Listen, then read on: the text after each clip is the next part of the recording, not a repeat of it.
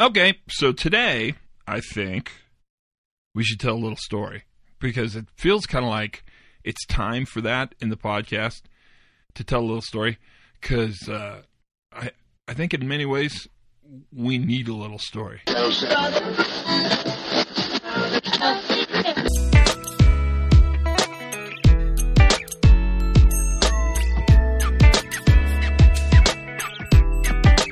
Everybody, pre-accident investigation podcast. Todd Conklin coming to you live. Well, kind of. I mean, as live as the podcast is, which actually, when you think about it, is kind of freaky because there's nothing live about the podcast. That doesn't freak me out so much. What freaks me out is that this content will be around long after I'm gone. Not that I'm f- worried about, like, I'm not fixated on being gone. It just seems like everything's kind of permanent. So I hope I don't say anything stupid that will come back and haunt me, and I won't get to be elected. I don't know, governor of New Mexico.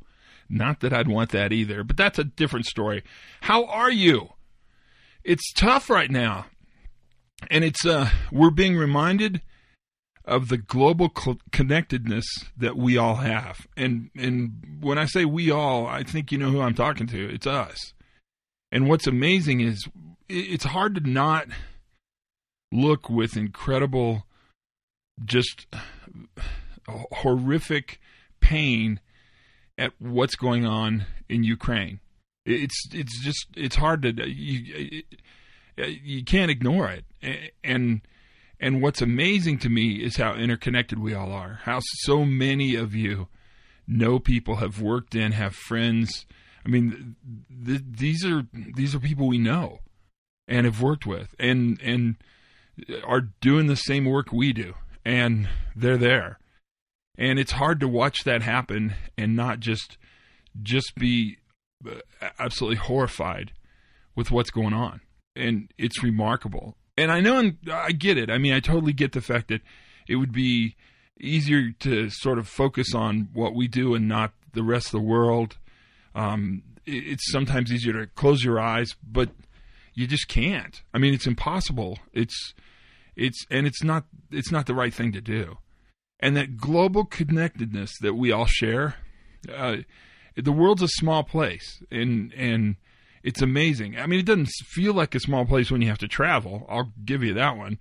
Uh, especially now that every flight seems to get canceled. Uh, that's my own personal bias, uh, and good luck on that.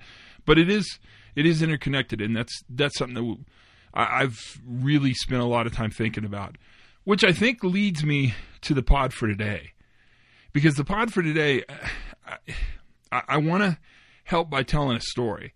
And the story is one that I think we should all hear. And this story, to a great extent, is going to talk about how we define the work we do. And that's a challenge. And it's always been kind of a challenge for us. I mean, I would suggest one of the biggest jobs we have in the world is to help redefine safety. And you heard me say it a million times. You've said it a million times. But our traditional sort of historical artifact definition of safety, and that is the one that says safety is the absence of harm, that's actually quite firmly ensconced in how people think of safety, especially in our workplaces anywhere in the globe. And what's interesting is that that has found its way into almost everything we do. It's such a strong artifact. It's so it's so permanently concreted into the way people think that you look at the things we measure and the way we talk about metrics and they all sort of serve to create an environment where safety's job is to take bad things out of the workplace. But I'm going to suggest to you that that definition, although it may have had some impact, it, it may have actually even done some good. That definition is to a great extent one of the major forces that holds us back from progress. And it's hard when you change the fundamental definition of something. It takes a long time, and it's a it's an iterative approach. You have to keep doing it over and over and over and over again, and that gets a little fatiguing. But I think it's important for us to remember that every time we have that conversation, every time we introduce the idea that the fundamental first principles definition of safety is changing, that's an opportunity to actually influence organizations and make them improve. Now, that probably makes having the same conversation 9 million times worth it. I don't know. I mean, I've never shied away from having the same conversation. Like, I'll tell the same joke a million times, not even with no fatigue. I mean, not even hesitant to tell the same joke. What I like is that the people I hang out with, my friends, they will laugh at the same joke a million times, which makes it all a little bit easier. I mean, that, that's that's a good part of what happens. But this shift in philosophy, and that, that's really what it is. So when we talk about the fact that the new way of looking at safety isn't really a program, I think we say that because we don't want it to be a program because flavor of the month is a flavor of the month. But really, ultimately, the reason we say that is because what it is is it's a philosophical shift of the basic first principles of the work we do. Safety is not the absence of harm. Safety is the presence of good. Right? You don't make a system better by removing the bad things. You make a system better by putting in the good things. And so that's what we're doing, and we're doing it over and over and over and over and over and over and over again. I mean, it happens a bazillion times, but it's all kind of worthwhile because what it does is it establishes this new definition, this new philosophy, which then absolutely, by necessity, creates a whole new way of thinking.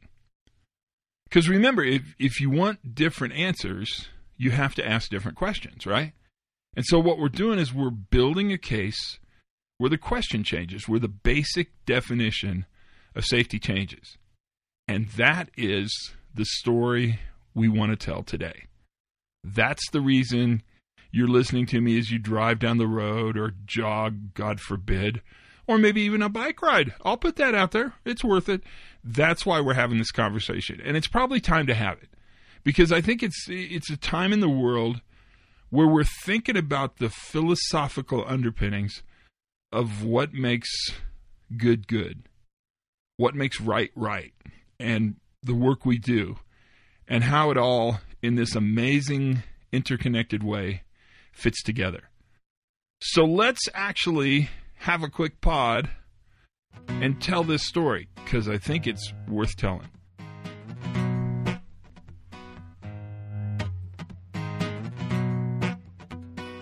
So pretty recently, not that long ago, actually, if you think about it, and, and uh, again, time uh, just zooms by. You, have you noticed that, or is it just me?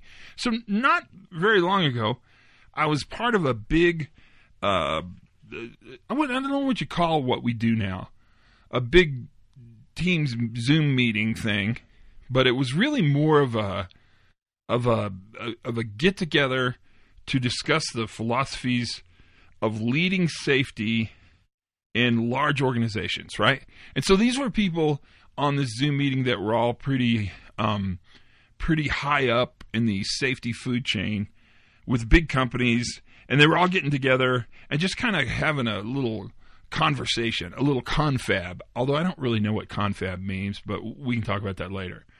And it was an okay meeting. I mean, it was fine. You know, it was, it was great. They were talking about the challenges they have and um, the, a big part of the discussion was moving back to operations, which is a huge part of what everybody's thinking about. So that that was uh, relatively normal stuff. So it was a really pretty interesting conversation. Things were going well. I was paying attention. I wasn't playing any computer games. I was sitting there looking interested. If you've seen me present at all, I was practicing changing my background from donuts to bacon, but I do that pretty regularly, so that's not too bad. I was getting that all done. And in the midst of this meeting, kind of towards the end of the meeting, things were sort of slowing down. Somebody said something really interesting, and I understand exactly why they said it. It was not a mystery. Their intention was beautiful. Uh, it wasn't a bad thing to say at all, not by any stretch of the imagination. But what they said was, and you heard this said too, that's the interesting part of this story, is they said they really yearn for a time when their job will go away. And then there was a sufficient pause. You know, um, if we do our job really well, where we will work our way out of our job. And that sufficient pause was there to sort of let that sink in. And the idea was is that someday if we get really really good at the work we do, they won't need us anymore because all safety problems will go away and our complex adaptive workplaces that our people work in every day all day long in all kinds of weather will be so safe that we'll never have any accidents. Boom. There it is. Boom. And it was interesting because the response was generally what you think it would be. Most people were like, "Yeah, you know, yeah, that's uh, that is a noble aspirational goal. That's a goal we can have." But it really sort of opened up an idea that I thought was really interesting. And that was a comment that was made back. And the comment that was made back, I think, profoundly shifted that little part of the conversation. And, and, I don't think it changed it. I mean, I hope it didn't make the person who said, I yearn for a day when I will no longer be necessary. I hope it didn't make them feel bad. But the comment back was, I don't think that's the right thing to say. And then there was a giant pause. And this is the part that I think was so interesting. Because what was said next is if our definition of safety is that we take harm out of the system, then you're right. The best thing that could ever happen would be for our job to go away. But I'm not sure that's the definition of safety. In fact, safety doesn't stop bad things from happening. What safety does is ensure that work goes well. And then a pause, and then this phrase I would like to have more people in my organization whose job it is to ensure that work goes well. I hope that job never goes away. I hope we hire more people to help ensure workers every day in all kinds of weather have somebody fighting on their side to make sure that the job goes well. And what was so interesting about that is the response was kind of silence kind of like it is now a little because you're thinking about what I just said, aren't you? I mean, it's it's it's hard to to hear that and not think, wow, that is actually a very interesting thing to say. And that is a big part of what we want to talk about and what we do. Because if we assume our job is to remove accidents, every accident is preventable, zero is attainable. You know the phrase. We say them all the time. You've heard them a million, I hear them almost every meeting, right? Then, in fact, if we get good at that, like that'll ever happen, because it'll never happen, trust me. The world is a complex place filled with variability. And because there's so much variability in that system, it'll never happen. But it, it, let's just go with it. Then, in fact, if we do our job well, the problem will go away. And they won't need us anymore. And we'll have to do something else, like, I don't know, maybe run the concession stand, because that is a little fantasy I've had for a long time. Um, I would like to run the concession stand. That would be cool. We can talk about that later. That's a part of it. However, I think, in fact, that paradigm, that historical definition, that artifact of what our job is, that artifact is wrong. It's strong and it's it's hardwired into our system, but it's wrong. And I agree. I think our job should never go away because our job is to not remove bad things. Our job is to ensure good things. And that is necessary. Because in a complex, interconnected world like the one we live in now, bad things happen all the time. I mean, all the time. Bad things happen all the things that have never happened before happen. They happen all the time. What's important is that we have the capacity, the extra margin built, our, built into our system so that when those bad things happen, we can recover. We got a little cushion right? And that cushion is ensuring work goes well. That is a very different way to see the world. And I don't know what you think, but I mean, I think, wow, the fact that that conversation happened at all is profoundly important. The fact that we're thinking about this in a different way, well, that makes a huge difference. But the big one is the fact that we can listen to somebody say something that 15 years ago would have been sort of awesome. If we do our job well, we'll work our way out of a job. And we'd all clapped and teared up and stood up and hugged. You know, that would have been a kind of an emotional deal. The fact that we can look at that now and say, you know, I understand why you said that. I, I get where you're going with this. But in fact, if that's the way you think about it, we still got some work to do. We still got to go back in there and actually make things better. We still have to redefine what it is we do. But more importantly, and this is really the kicker here, we have to help our organizations redefine what they do as well. And moving from sort of that deficiency based mindset, I call it sort of, and this really, this makes people really angry at me, but kind of the traditional audit mindset, we go out and seek places where bad things are happening and then call them out what we're doing is actually moving to this much more effective, much more positive, much more forward moving assurance mindset, which takes us back to the world. Seeking to find bad things is pretty easy to do.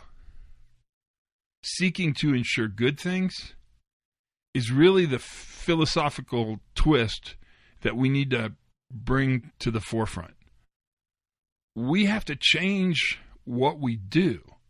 All of us, not just us, but all of us. We have to change what we do as people in the world. And that is ultimately what our job is. We don't stop uncertainty because uncertainty is, by definition, uncertain. It's not very predictable, and bad things happen all the time.